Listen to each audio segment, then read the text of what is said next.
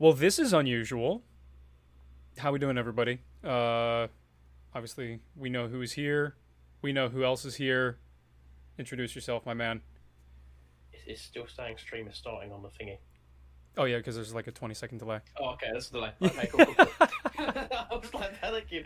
Um, it is me, History Daddy. Um, the uh, the um, the, the last Well, Druid. this is I'm gonna have to mute unusual. this, I can hear the, the stream on the other you doing, side. Uh, obviously, I've got the stream who's up, it's here. fine. We know who This else is is a here. complete mess already. It's fine. I said I said to you this was gonna happen. I am pure chaos. Um, yes, I am History Oh, yeah, 'cause Daddy, um, most famously known as the simp of ancient Greece and Alexander the Great.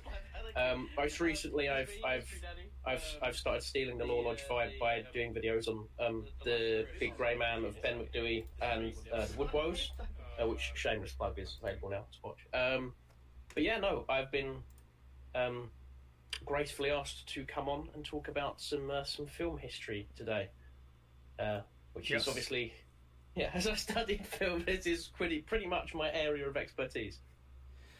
Thankfully for both of us, considering you know, I also studied film. Uh, but turns out that uh, you know, I'm not the, the the best person for actual history in relation to history movies. I'm just better with the movie side. So I'm glad that you're here, so you can actually like you know lead the charge in terms of the actual historical accuracy, because I appreciate it, but you know.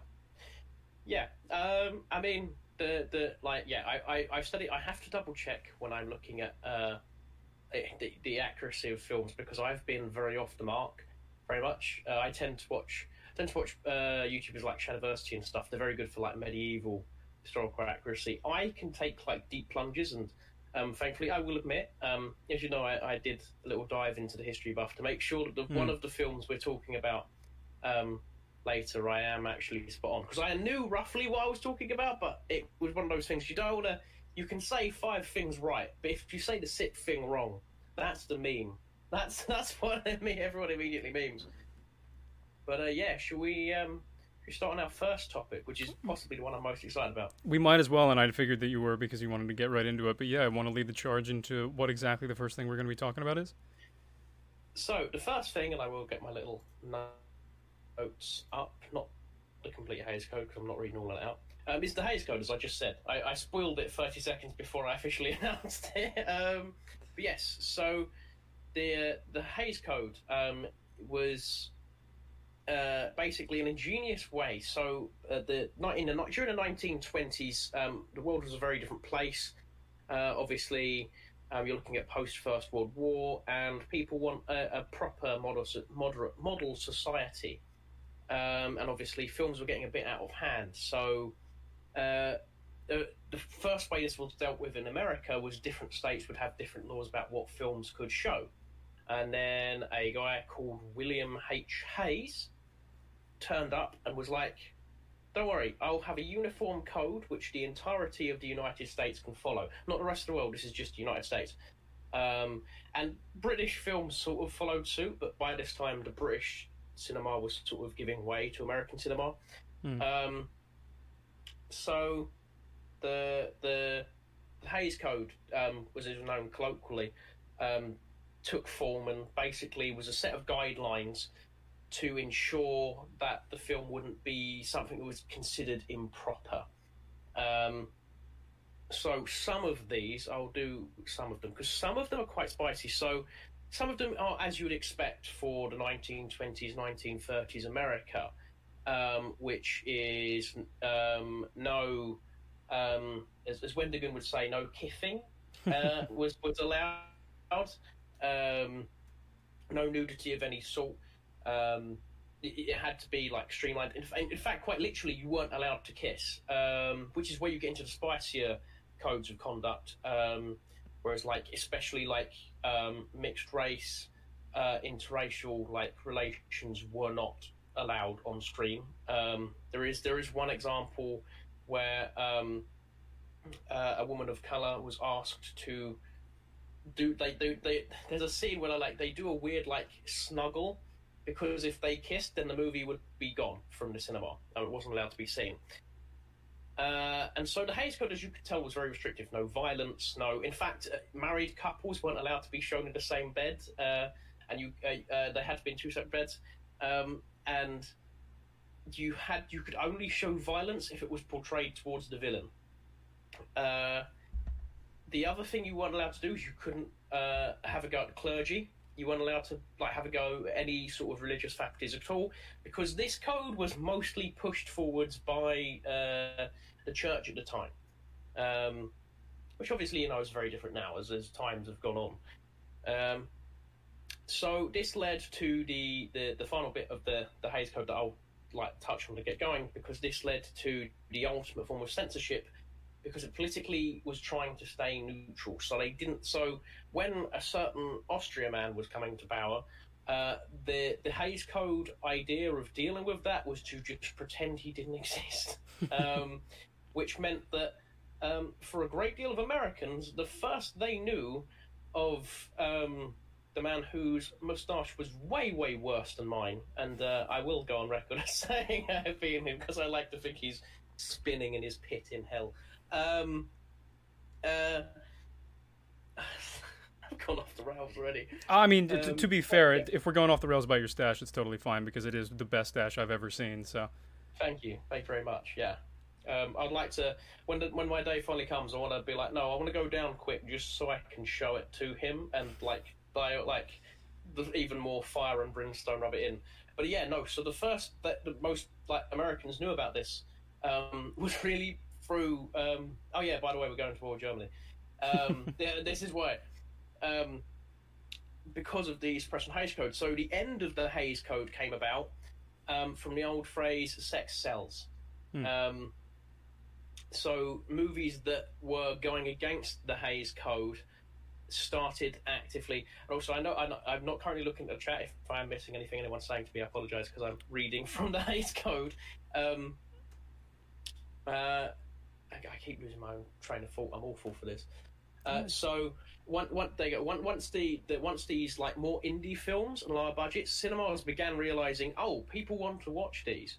Um, it is similar now. You have like you still have the sort of status quo in Hays. It's not a Hays quo. It's, it is current modern standards, um, and you do have alternative and indie films coming out to break those, which is why I prefer indie films, small projects, because they're not to the standards of Hollywood and to the current like in line of Hollywood. Um, the other reason that the Hays Code started crumbling was because foreign films, especially Italian films. Um, I don't know if you if if anyone is into uh, what would be considered foreign cinema, or if you're in the UK or the US. Um, Italian films are uh, ah chef's kiss. they are, they're they're a whole nother level, that's for sure. yeah. I prefer Nordic cinema. I like Norwegian cinema or Scandinavian. There's a particular film called The Girl King, which is spectacular. A look at Christina of Sweden. Um, I could talk about that film all day. Is the one of the best pieces of cinema I've ever seen. Um, but yeah, so as these uh, these these foreign films were coming in easily competing, because people were like, "Wow, there's an ankle," like, and that like because that's brand new and that like when you reach a point where cinema is like that is considered groundbreaking, obviously your your your code is going to, to falter. And I think it the last Hays Code film really came out like late fifties. By the sixties, obviously you have um, uh, well not the not the the hippie movements at that time. They don't really they start coming about like free love and all that starts coming Yeah. about in the sixties. Um, but that's towards more towards the end. But it lays the groundwork because it is a rebellion to this censorship and um, yeah, obviously, then the crusade moved on to video games, which is why we got such joyous, you know. Oh yes, the um, Wolfenstein definitely causes violence, you know. the game Yeah. you fight against Mecha Austria Man. Um, but yes, sorry, I, I went on a proper, proper tangent there. There's nothing wrong with that. That's kind of what the entire point of this con- uh, podcast is, isn't yeah. it? yeah, yeah, yeah. You, you, I mean, feel free to stop me because I can, like, with, especially with stuff like that, I can just go on to, to proper tangents. Oh no, you're totally fine. It's it's informative and interesting, and I guarantee everybody loves the fact that you're here. So don't worry about it. Fair play. But you know, what's um? I know obviously, I know you know a little bit about the uh, the Hays. What's your what's your thoughts on on that? Yeah, I mean, I think considering the the history of it, I understand where they were coming from in relation to you know what was happening at the time and because it, it came around right during the what was it? It was like during the great depression and oh, yeah. so that was like you know great depression yeah. Yeah uh, so I, I, can understand in relation to what you know, was happening in the theaters and what was going on there that you know it, it it was used as a way to draw people into theaters so from that perspective yeah. i get it but I, I, think you know at the same time eh, I, I don't love anything that is minimizing freedom uh, also yes. hold up yes. i do need to do one thing really quickly um no, I am. Um, the like I, I always um, say on my on my both my TikTok and my history. Um, oh, you got to charge the got to charge the headphones. That um, should have solved that problem. Oh, I, I, always say on my um, on my YouTube and my TikTok, I never get political. The only thing I talk about is is absolute freedom of speech because I am a filmmaker first and foremost. Um, I don't know if one very can hear me, so I'm just carrying on talking. Hang on. um, but uh, you know, I am because films should have absolute unadulterated freedom to talk about what they want, unless you know you're promoting physical harm to someone. Then your, your film is probably not the best thing to put forward. No, definitely not. Yeah, I can hear you again now. Thankfully. Okay. I, I, was I was like I'm going rogue. I don't know if I am I saying the wrong things or right. um, All good. But uh, but yeah, no, um, no, I completely agree with you. There should like you putting censorship on film is, um, I mean, I think the what made me so anti censorship was I thought actually when I was studying film we had to read um, Animal Farm. Uh, I believe this might have been in college, but I have to. College is like our like like a high school in a way. It's very hard. They have two school systems. Um, yeah, you should have just kept it to universities instead of naming your universities college because it's just very confusing for my brain. Um, yeah, so when I was in college, I was also doing film, and I had to read Animal Farm, and I looked at that, and then I was like, "See, if you suppress film, if you because I there is an uh, uh, there is the reason I bring up Animal Farm, there is a good point to this. If you suppress film, it delivers the wrong metaphor and message because all film has a message, and Animal Farm, it the actual animated version." Mm-hmm is not faithful to the book where it needs to be, um, and so it just becomes idealistic and propagandistic. Whereas the actual book, and the reason we had to read the book because the book brings forwards the metaphor of the warnings of um, taking ideals too far. Mm. Um, well, I got very poetic then. Um, it's always a good thing. Yeah. oh, yeah. Well, I, I, I do shamelessly um, write poetry in my spare time because I'm that I'm that weird. I don't think that's weird. I think that's respectable. Um, I mean, I mean, yeah, no, I've always loved poetry. I've already, I said, I said to you, I'm going to take this off the rails, and I've, we've gone from the Hays Code to poetry. um, you know, I've always, um, I've always, I've always loved poetry. I mean, if you think about the, the, the ancient Greeks were using poetry to tell their stories long before, um, long before I got to, to the ground. So it would make sense because I'm such a fan of ancient Greece that that I would enjoy the occasional poetry. One day I will send, I will um, maybe I'll send some to you and Matt S, and you can put it on Patreon. And be like, here's an exclusive History Daddy poem that he wrote at three in the morning. Um, but yeah, no, the but then again, I with film when it's restricted can come up with the best ideas. That's why again I prefer indie cinema. Okay. Have I gone quiet? A little bit, I guess. I'm not really sure why, but I'm turning you up a bit just to make sure that that's fixed. Okay. Yeah, I'm not really sure why that would happen, but anyway. Uh, yeah, am I am I am I audible again, people? You should be. Yeah, uh, I've completely lost where I was. And that was it. Yeah, that's yeah, why I like indie cinema. Yeah. uh, it, it, that's why I like indie cinema because where it had, or even um, Scandinavian cinema or Nordic cinema, whichever term you want to use, because it's limited on budget. I think limiting films on budget is the best way to get the most creative scenes.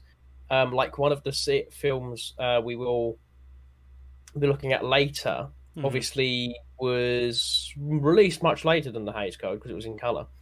Um, but there's a particular scene where a, a gentleman's one of the officers in I've been so careful not to spoil it before we get onto the conversation.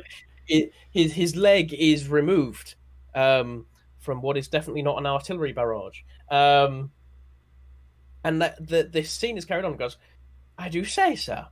It appears my leg is removed, and then the other officer goes, "Oh, it, it seems it is." Yeah. And I was like, "This, I, the, you wouldn't now. It'd be a load of swearing and ah, crime and sadness, and it. The, this particular film, I will go into portrays it very well, but it it doesn't show you the removal of the leg. And I think that when you have a cheaper film or a film that's restricted in what it can show, it can tell the story better because now we like we have like I love Saving Private Ryan. It focuses that opening D-Day scene focuses so much on the violence Yep. that you almost lose the story. Like the op- the bit with the guy holding his arm, I'm like, that's amazing cinematic storytelling. And then we immediately go into ah, ah horror, horrors of war, and then storytelling, and then ah, and it's that fine balance. It's very hard to do. I'm not again. I love Saving Private Ryan. It's one of my favorite favorite movies. Um, they used the wrong boats on the landing, but I'll let that slide, Spielberg. Um, You gotta make you you're gotta right. make some compromises, you know. Yeah, yeah. yeah. Well, they used American. I think I believe they used American landing craft instead of British, and the particular beach they're showing was meant to use British landing craft. I may get that wrong. That was from a history buffs video that I watched like ten years ago now.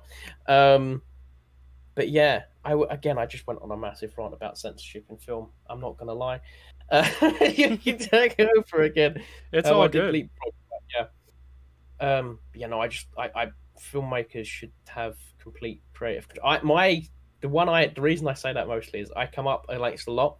A lot of the films I write are incredibly um graphically violent and um tend to show way too much nuance and everyone's like yeah you won't sell these films because you could only sell them as an 18 and i was like why not? And they're like have you seen every film that ever is released now? It's it's it's it's for at most 12a is what you could get away with. And i was like deadpool worked and they was like deadpool was literally that was his selling point are you going to like Hmm. sell it as an 18 i was like yeah true and then i went but saw worked and i was like stop bringing up films that work i was i was that annoying student that would just would not give up when uh, when it when i was proved disproven Yep.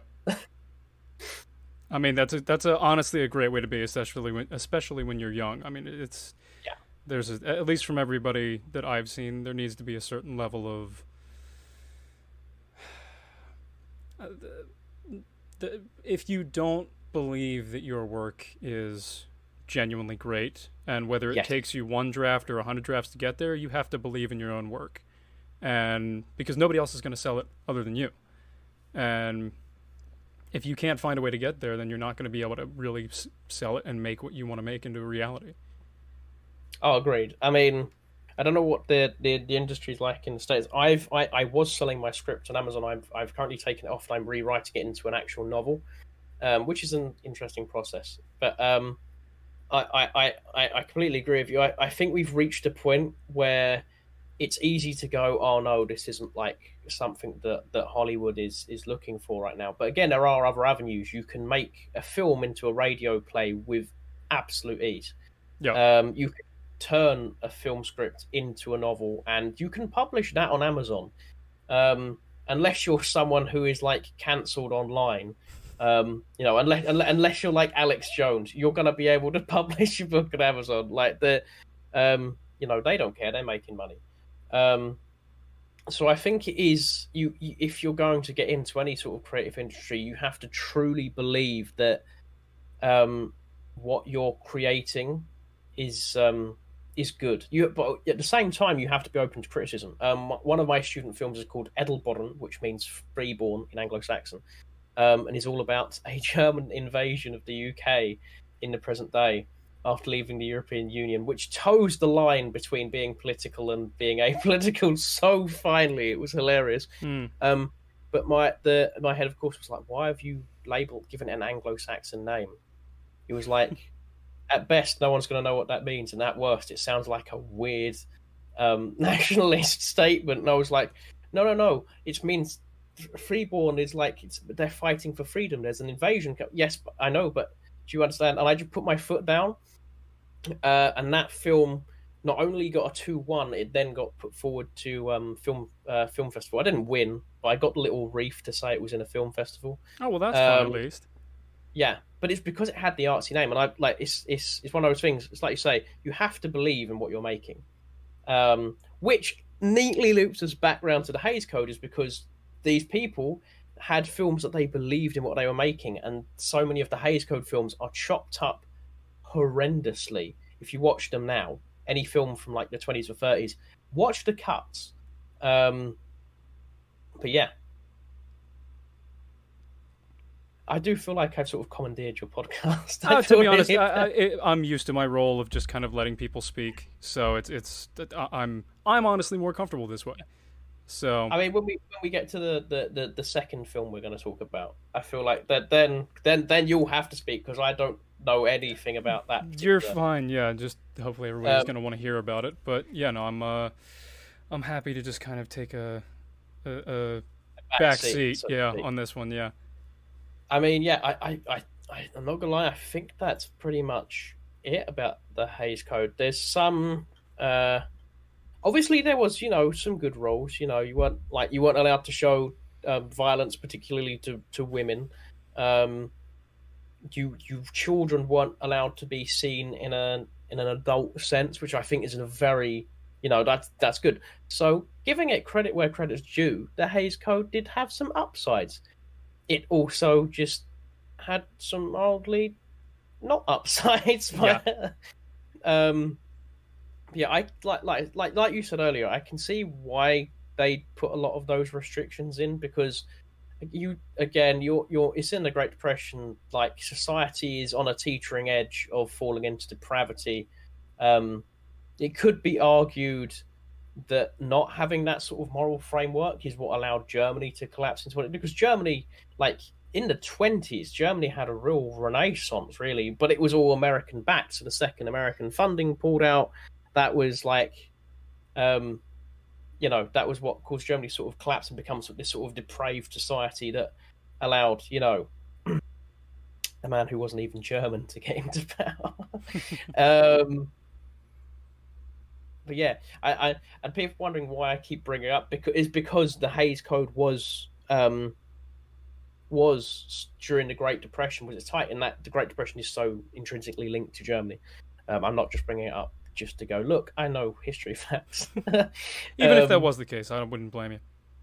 Yeah, fair play. Um, yeah, like you say, I, I know why they did a lot, and obviously a lot of those, some of those rules do, still apply because they were good rules and they became tried and tested, um, which is how cinema should work.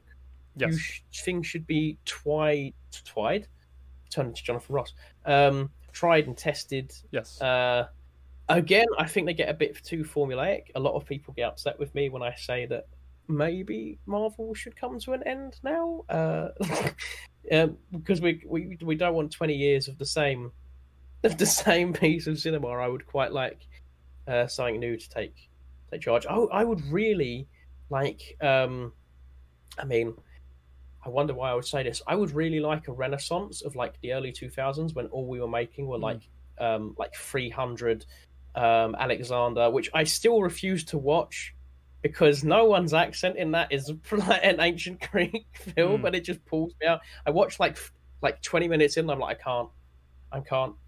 Um, I, I, I love is is Colin is Colin Farrell that plays Alexander, isn't it? Uh, you would know better than I would. Yeah. I believe it is Colin Farrell. If I've got that wrong, uh, because I do know the cast, um, I believe it's Colin Farrell. Yeah.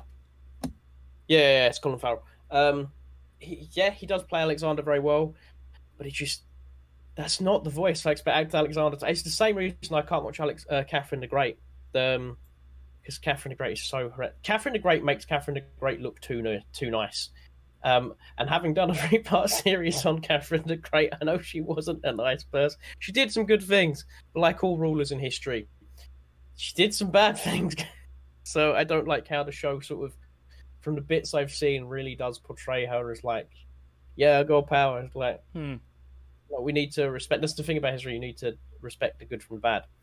Um, but yeah, do you want, should we move on to the next topic? Because I think yeah, it's been half an hour. We've we've drawn out Yeah, yeah. for half an hour. Yeah, I was gonna say, considering how dense, uh, you know, your your movie choice is gonna be, I would imagine. e- even if we don't get to mine tonight, that's totally fine. Uh, but I think that's I think people would be interested to hear, uh, you know, the general take on the main movie of the evening, which is Waterloo. yes, Um, and many people who have obviously seen me in the chat and or watched my stuff, um, uh, probably know like knows my my obviously my joke about you know the French all the time. It is part of one of my gags. My one of one of, one of my main gags is obviously I diss Napoleon constantly. Um, why? Because I get a hundred comments about why Napoleon was actually good.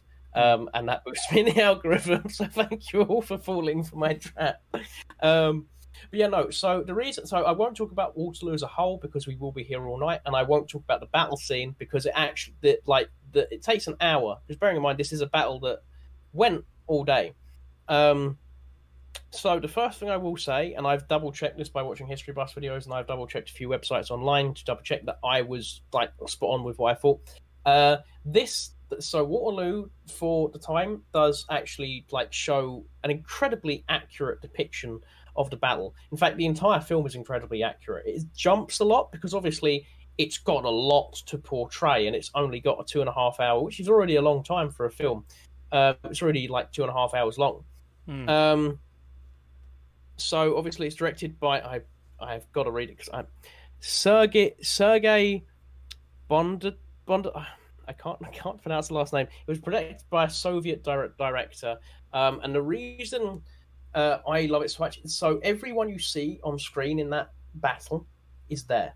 Uh, I believe they trained around fifteen thousand members of the Soviet army uh, in Napoleonic drills, in British drills from the time period.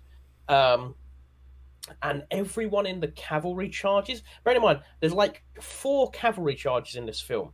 So the first cavalry charge, you have the, uh, I believe it's the something Scots regiment charges forward. I know it's really famous payment painting, and someone in the comments can correct me on where I've got the regiment wrong. And they charge, they charge too far.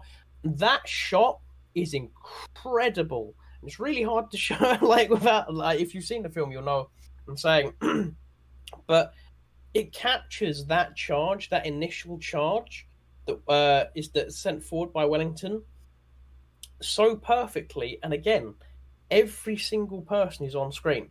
Then you have the second charge when the French lancers come forward and they countercharge, and it's like this big horrific thing. Um, and then you have uh, the, the as the day goes on because Napoleon throughout the day couldn't attack because it had been raining so torrentially the previous couple of days that the ground was just too heavy to move cavalry or artillery pieces. Um, they flattened, like, the well, they didn't flatten. They they they made Waterloo uh, to build this film. So they filmed it um, in Ukraine, uh, which was at the time part of the Soviet Union. Um, YouTube, please don't take the live down for drink. This is where it gets a bit spicy. Um, so they they built the set so it looked like Waterloo, and it does. Um, if you cross-reference maps from Waterloo, uh, you can actually see how they made it so similar. So Wellington retreats into and he forms the square, which our cavalry cannot penetrate.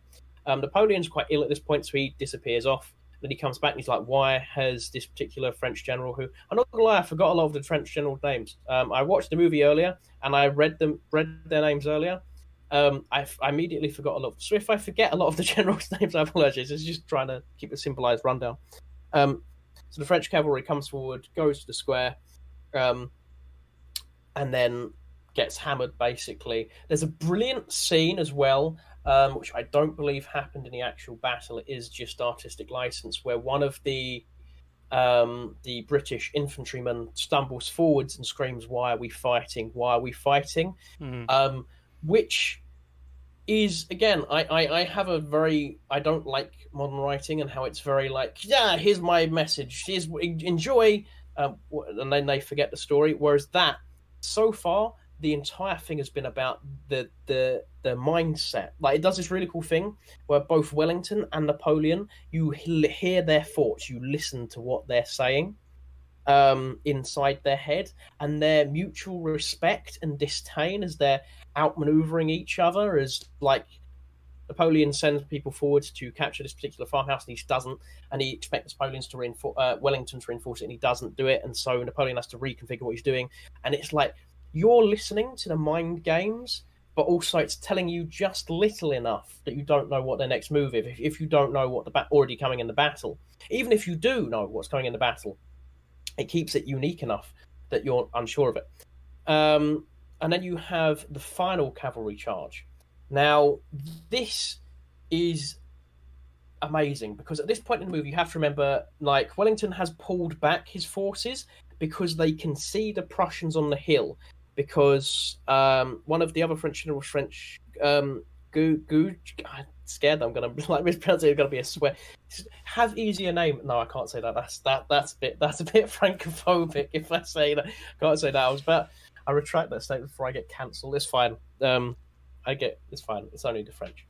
Uh, uh, but yeah, no. So this particular French, uh, it's not a general. He might be actually higher ranked than that. Um, he's been tasked to capture the Russians. The, the, the the Prussians have sent their um, rear force to slow them down. So they believe they're still following the Prussians. The main bulk of the Prussian army slid back behind them, is now coming towards Napoleon. Um, Napoleon tells his men, like, no, we ignore that. Just go for Wellington. If we can get Wellington, if we can get this hill before these Prussians come in, uh, we've won. And then he's screaming for his other French commanders. He's going, why have they not turned around? How has he not clocked that the entire Prussian army has done a 360? Um, which, to be fair, that maneuver must have been hard to pull off, like convincing the person that's chasing you that that tiny little bit of army left is all your army is. I don't know how he pulled it off. There must have been a decent number of distance, but then he had to sneak his entire army. Um, uh, I believe it's Field Marshal Blücher. I might have got his rank wrong. Um, uh, this is this is why I have a severe number of notes in my videos, and I'm always saying the name seven times. If you ever watch my videos, I'm saying the name seven times. It's not because I'm trying to reinforce to you who it is. It's because I'm trying to make sure I've remembered to say it. All good. All good. So uh, comes around, um, and at this point, Napoleon's desperate and this is the most exquisite. I know I said I was mainly about the cavalry charge for this, but now I've rewatched the movie. My this bit where Napoleon looks forward and he goes, "Wellington's done." Like this is in his head. Wellington's done. Wellington's on a run. Like because the reason they did that third cavalry charge is they thought Wellington was in full retreat, and obviously they get caught in the square, and the square is like impenetrable, impenetrable cavalry unless you're like a, a winged hussar. And yes, I'm going to bring up the winged hussar because they're my favorite cavalry unit. Unit, and I will take any chance I can to talk about them. Don't blame um, you. They are they are amazing. um, I need to actually. There is actually a, a, a film about the siege of Vienna. Um, oh, really? Not, it's not. Yeah, it's just not quite got the numbers to carry off. Like, bear in mind that's the largest cavalry charge in history. Like twenty thousand horsemen, led specifically by three thousand winged hussars. Um, so that's like for the number of people there, it's very well shot, and uh, um, uh, I believe it was actually a Polish made film. I could be wrong on that again. Um, but yeah, there's just there's not enough horses. Um, it's one of those cases where I would have said, yeah, maybe a little bit of CGI would help that film. But um, going back to Waterloo, so yeah, so that obviously the the Wellington had successfully lured, them into that charge. So Napoleon's like, okay, this is it. If I bring in the old guard, which he doesn't like to do because the old guard's meant to be, it's like the Persian immortals. Yeah. Um, so he brings forward Napoleon's own guard, and in this desperate charge, because it's at this point the battle is on a teetering edge. Napoleon knows if he can get Wellington, he's won the battle because the the Prussians just simply do not have the numbers. Um, but the, the, French have also been absolutely obliterated. Again, this is shown, and the reason I'm going more about the history and less about the film is this is all people. Every single dot if you and the film is free on YouTube now. If you Google Waterloo full film, you can find it. Someone uploaded it. It hasn't been taken down two years. It was uploaded in 2020. Um, every rifle glint, which is something that CGI animators don't think about, it's the rifle glint as people are standing there and you can see it as it pans across the field. These the glints of the rifles they're using. Um, every one you see on screen is real. Um, if you're an animal lover, I wouldn't recommend it as much because when those horses go down, um, yeah, I don't know if you've ever watched all the westerns, um, but yeah, when horses go down in old western movies, they yeah, that that that's real. Um, obviously, some of them you can see what I do to certain maneuver, and the horse goes down because they're stunt horses. But yeah, for an animal lover, I don't recommend it too much unless you can like maybe just zone out for the cavalry charges and everything else will be fine. Um, but yeah, so obviously this final point that I've tangented off of like seven times is Napoleon, who's gravely ill at this point. Um, he's already had one of his like commanders make the fatal error of dropping a cavalry charge onto a Wellington that was fully waiting for it. So he brings forward the old guard and hiding amongst the thick grass is an ambush. And as the old guard advances, the British lines come up, rank one fires, drops, the second rank fires, drops, and so on and so forth. And the old guard is decimated, right? And at mm. this point, Napoleon is completely caught with his pants down, right? He, he's he's there is no way out of it now. He is he is, for lack of better term, screwed. Um, the Prussians come in with the fourth and final cavalry charge of the movie, which is, I would say, almost certainly the inspiration for the cavalry charge of the Knights of the Vale. If you watch that scene of the Prussians and their cavalry charge, it is almost the movements are almost identical to how it's shot and lined up when the Knights of the Vale charge, um, except the cavalry charge. Um, it, it, that kept the Knights of the Vale cavalry charge is a lot weaker than any of the cavalry charges here. A lot the cavalry charges here are shorter, but it works because it shows cavalry charges as how cavalry charges work. Most people see a film and it's like the cavalry charges into the army and then splat. That's it. The um, like the cavalry charge is done. Well, cavalry charge is accurately designed, like depending on what nation you used, and obviously the Romans sort of like perfected this. Was like the cavalry charges in, bam, round again, charges again, bam, round. Like unless it's actively engaged by other cavalry or locked in by infantry, like you want to keep your cavalry moving. It's a moving force, hmm. you know. Um, and that is one of the best things that this film. Bearing in mind, there's a load of aerial shots flying above Ukraine, showing you these cavalry charges, and so when you see that cavalry charge pour through um, just over the ditch because the British, when the third cavalry charge comes in, the second French cavalry charge, um, there's a massive ditch. Which again, yes, the horses falling into that ditch are actually falling into that ditch because in real life that was what they did. They lured Wellington lured the cavalry back, um, and if Napoleon hadn't been ill at the time and was still on the field to command, he probably would have seen that for what it was, and he wouldn't have sent his men forward. Um, but they fell into trap, and obviously a lot of them fell into the ditch, and the rest of them were taken out by infantry squares. Um, so as you can tell, this isn't my like ideal period of history. Obviously, I don't know the best outs about and I had to like double check to make sure what I was talking about wasn't complete gobbledygook. But uh, yeah, that's why I actually managed to get through that in less time than I did the Hays Code. I'm impressed myself. I don't know how. I thought it was going to be the other way around, but uh, yeah, I have just compressed like an hour's worth of battle, and I seriously suggest watching. If you're not going to watch the movie, um, guys, just watch that battle scene because it is there. There, and I when I say this, there is no other film in history, and I can back this up because I checked. Um, there is no other film in history that have had that many extras um, not even Lord of the Rings come close. And Lord of the Rings, all, lot, again, that horse charge is a lot of extra. Obviously, they're duplicated, but a lot of the people you see are real. When I everyone on screen, from infantrymen uh, to cavalry, is there and is filming and is taking part in this recreational battle. Uh, when you see a cannonball go off next to someone, they were told.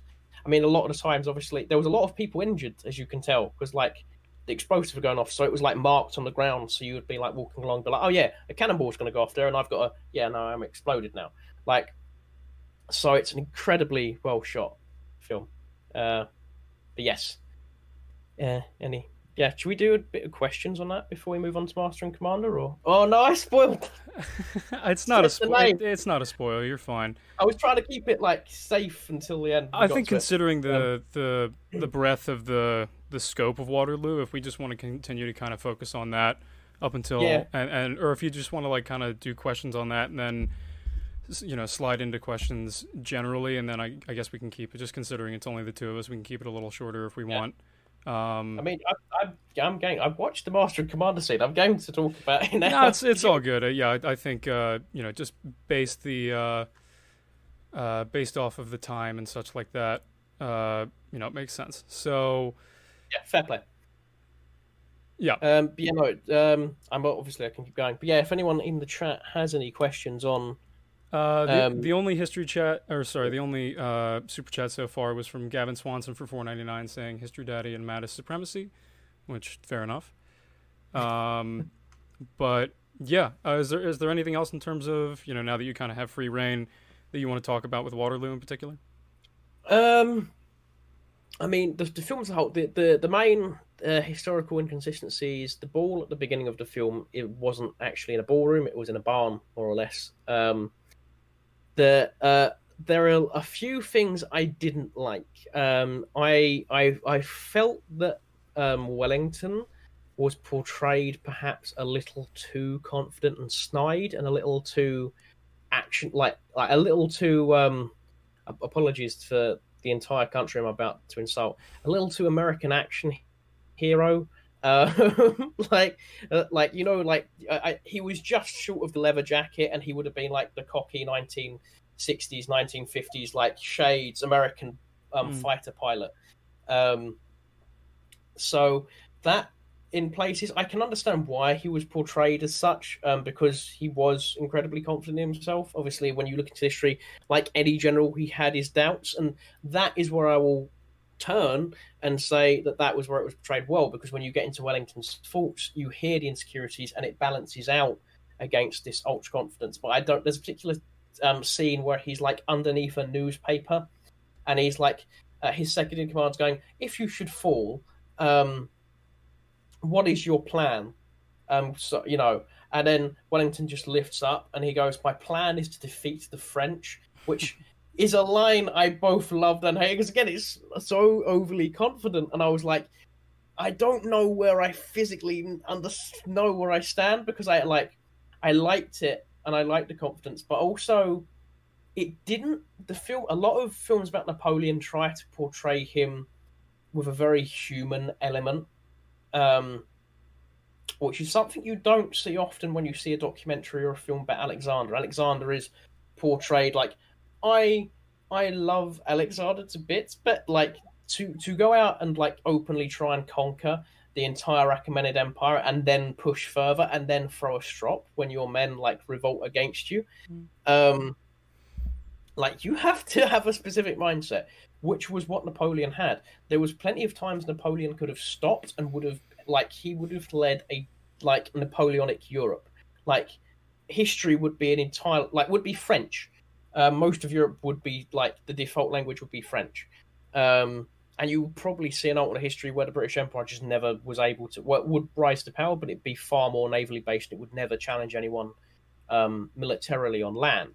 Um, defeating Napoleon really was the game changer, and like it settled who was going to be the great. Because for most of like later history going into the colonial stage, who was going to be the dominant power? Much like you had in the West, it was Rome and Persia or Rome and Parthia.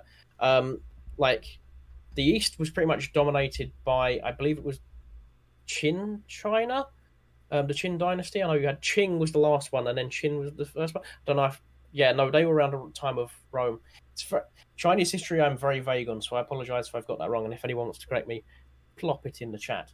Um, but yeah, so like that that moment really did settle out of France. Obviously, it set the stage for Prussia to really go, yeah, okay, here we come. Um, Which is why I always like history is a never-ending battle of who's going to be on top. Like the Etruscans had power over Rome at one point. Um, so that's interesting to me. Is like Waterloo was really the stage.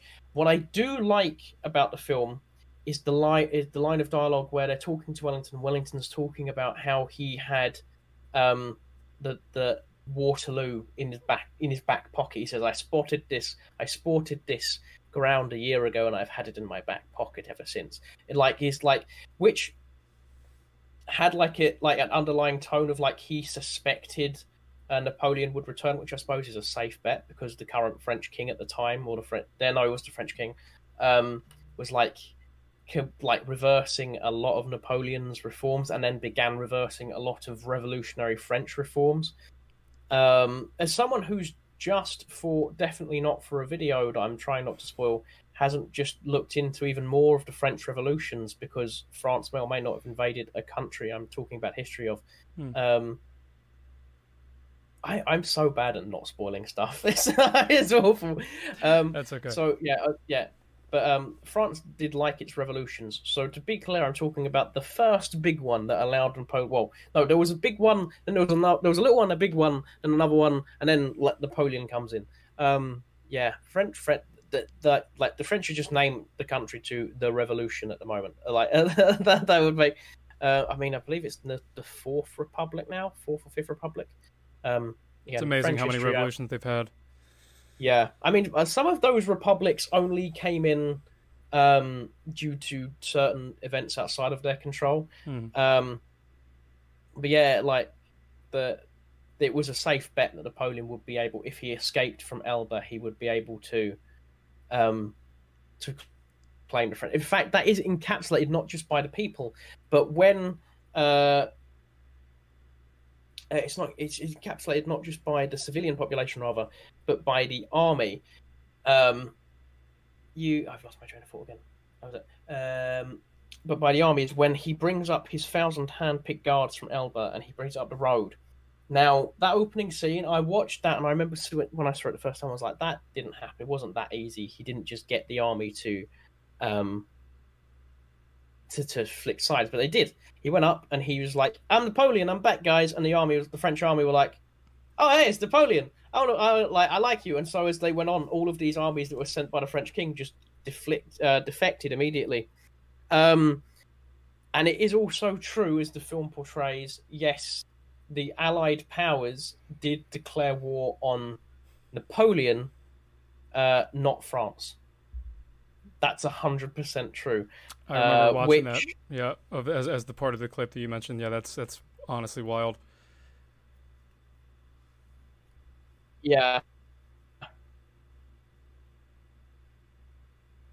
Uh, I, as much as I dislike Napoleon and obviously Alexander over Napoleon, um, that that that is pretty badass. I will admit that is that is pretty cool Oh yeah, to like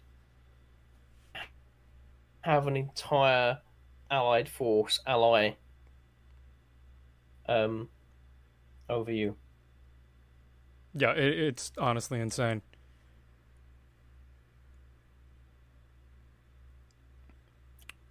Can you uh, i did uh went um can you still hear me? Hello. delay What's that? I, f- I think there's a little bit of a delay come through Oh, is it is it better now? Yeah. Okay, yeah, Yeah, no. You were you were breaking up a bit, so I was trying to fix it over here a little bit. I think we're all right. I think, I think it's my dodgy British internet. I think that's what it is. Um, yeah, no, that's pretty much all I can think of. I mean, to be fair, we've hit um pretty much hit the hour mark, but um, All yeah, good. it's a great film. Two and a half hours. Um, I can see one question. Uh, what is the best portrayal of a historical figure I've seen in film? Um, there's not a lot of good ones, in all honesty. There's a lot of good portrayals um, and visualizations, um, but in in all honesty, like and in terms of accuracy, I wouldn't say there's many. Um, do you know what the uh, I'm gonna say Napoleon because I feel I, I feel like and what what what was the actor's name? Um, Rod Rod Steiger, who played Napoleon. Um, that is the best portrayal of Napoleon because it, it, it showcased his arrogance and his narcissistic love um, for France. Because a lot like the- it's portrayed so well. Like there is there is like he clearly loves his men, but it's so clear. It's done as it, it shows his narcissism hmm um, and his like because he in his head he truly is is doing the best for France. But if he was doing the best for France, he wouldn't have invaded Russia when they started trading with Britain again. That was that you know he had like France was in a very good, very good position. It had all of Europe at its beck and call. Um, so yeah, he, he like you know he had narcissistic tendencies. Um, that did come to fruition as as a form of love. But yeah, um, who who would be your favorite historical portrayal? Um, that's a good question.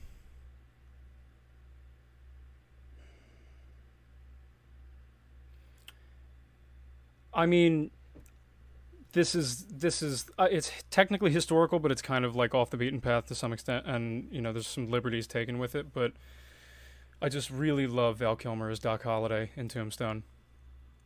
It's you know, it's Fair. it's just such a good performance, and you know, relatively historically accurate, just as the film is. I mean, there are some bits where they have liberties, but it's surprisingly accurate based off of at least everything that I've seen. Uh, but yeah, I think just in terms of a good performance, it's really, really solid. Yeah, I mean, you're never gonna get um hundred percent historically accurate on um anything. Yeah. I think that's nigh on impossible, purely because, like, although I would love to do a film that's not historic accurate, but hundred percent accurate to the works of Herodotus. Um, hmm. All of the stuff, obviously, we know some of the stuff he said wasn't as spot on. Um, I, I'm a big fan of Herodotus, so I find it hard to say that. Um, mm. Obviously, again, ancient Greek fanboy. Of course, I'm going to be a big fanboy. Uh, in fact, um, for a brief period of time, my name, like, because obviously History Daddy, the father of history, so mm. uh, there's there's been a link between us. But um, I would love to do like a, a, a TV show where it was just the history that he wrote exactly as he wrote it um, not with any of the modern changes we have from modern historians, because I think that would be a really interesting way. Because again, it would be accurate to version history. Hmm.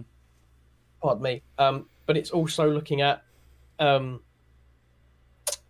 like the Greek storytelling because the ancient hmm. Greeks loved a good story. Yeah. Um, uh, you know, they invented they invented plays.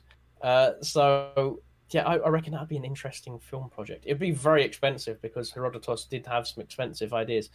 Um, although again, I, I, I, believe he is still actually our main source for the battle between Cyrus the Great and Tomyris, hmm. um, which is perhaps my favourite battle in history, other than the siege of Vienna, um, where the Ottomans got pushed back. Um, yeah, I, would say like my favourite battles are like um, the siege of Vienna, Waterloo, um, Tomyris versus Cyrus, um, obviously, the hot gates. Um, mm. You know, ancient Greece. Alexander's defeat of Darius. Uh, actually, no. The battle I can't remember its name. The battle he did just before he defeated Darius, where Darius got actually no, Darius got away like twice. Um, I believe it was like his first initial battle because um, I love the fact that they went they were going along. It was always going to come back to Alexander, of course. Mm. It was. Hmm. Um, I loved the fact that the the actual Greek advisor at the time was like, "We need a scorched earth tactic. We need to like find a way to challenge Alexander." Like on our terms, and we need to starve him out. And all the and all the Persians were like, "No, no, no, we can. He's it's a silly, it's a silly Hellenic king. We're gonna like, we're gonna get rid of him almost immediately." And um, that overconfidence obviously was their downfall. Mm. Um, but yeah, um, nice. Well, uh, just on my end, I think that's probably a good place to end it for me because I know I got to get a bunch of stuff uh, in order for tomorrow. I leave yeah. pretty early for work, but uh, yeah, I just want to say thank you so much, History Daddy, for coming on here. I mean, it cool. it, it, was pretty much uh, a, a you podcast, and I think that's what people wanted. So thank you for doing that. That's cool. Thank you for having me on. And like I say, any anytime you need me on, um, yeah, I'll be happy to do that. Absolutely awesome. Absolutely. Thank you so much. And uh, for everybody who's uh, watching, uh, normal programming will be back next week. Mattis will be back. Uh, he was away. But uh, yeah, thank everybody for stopping by, and we'll see you again soon.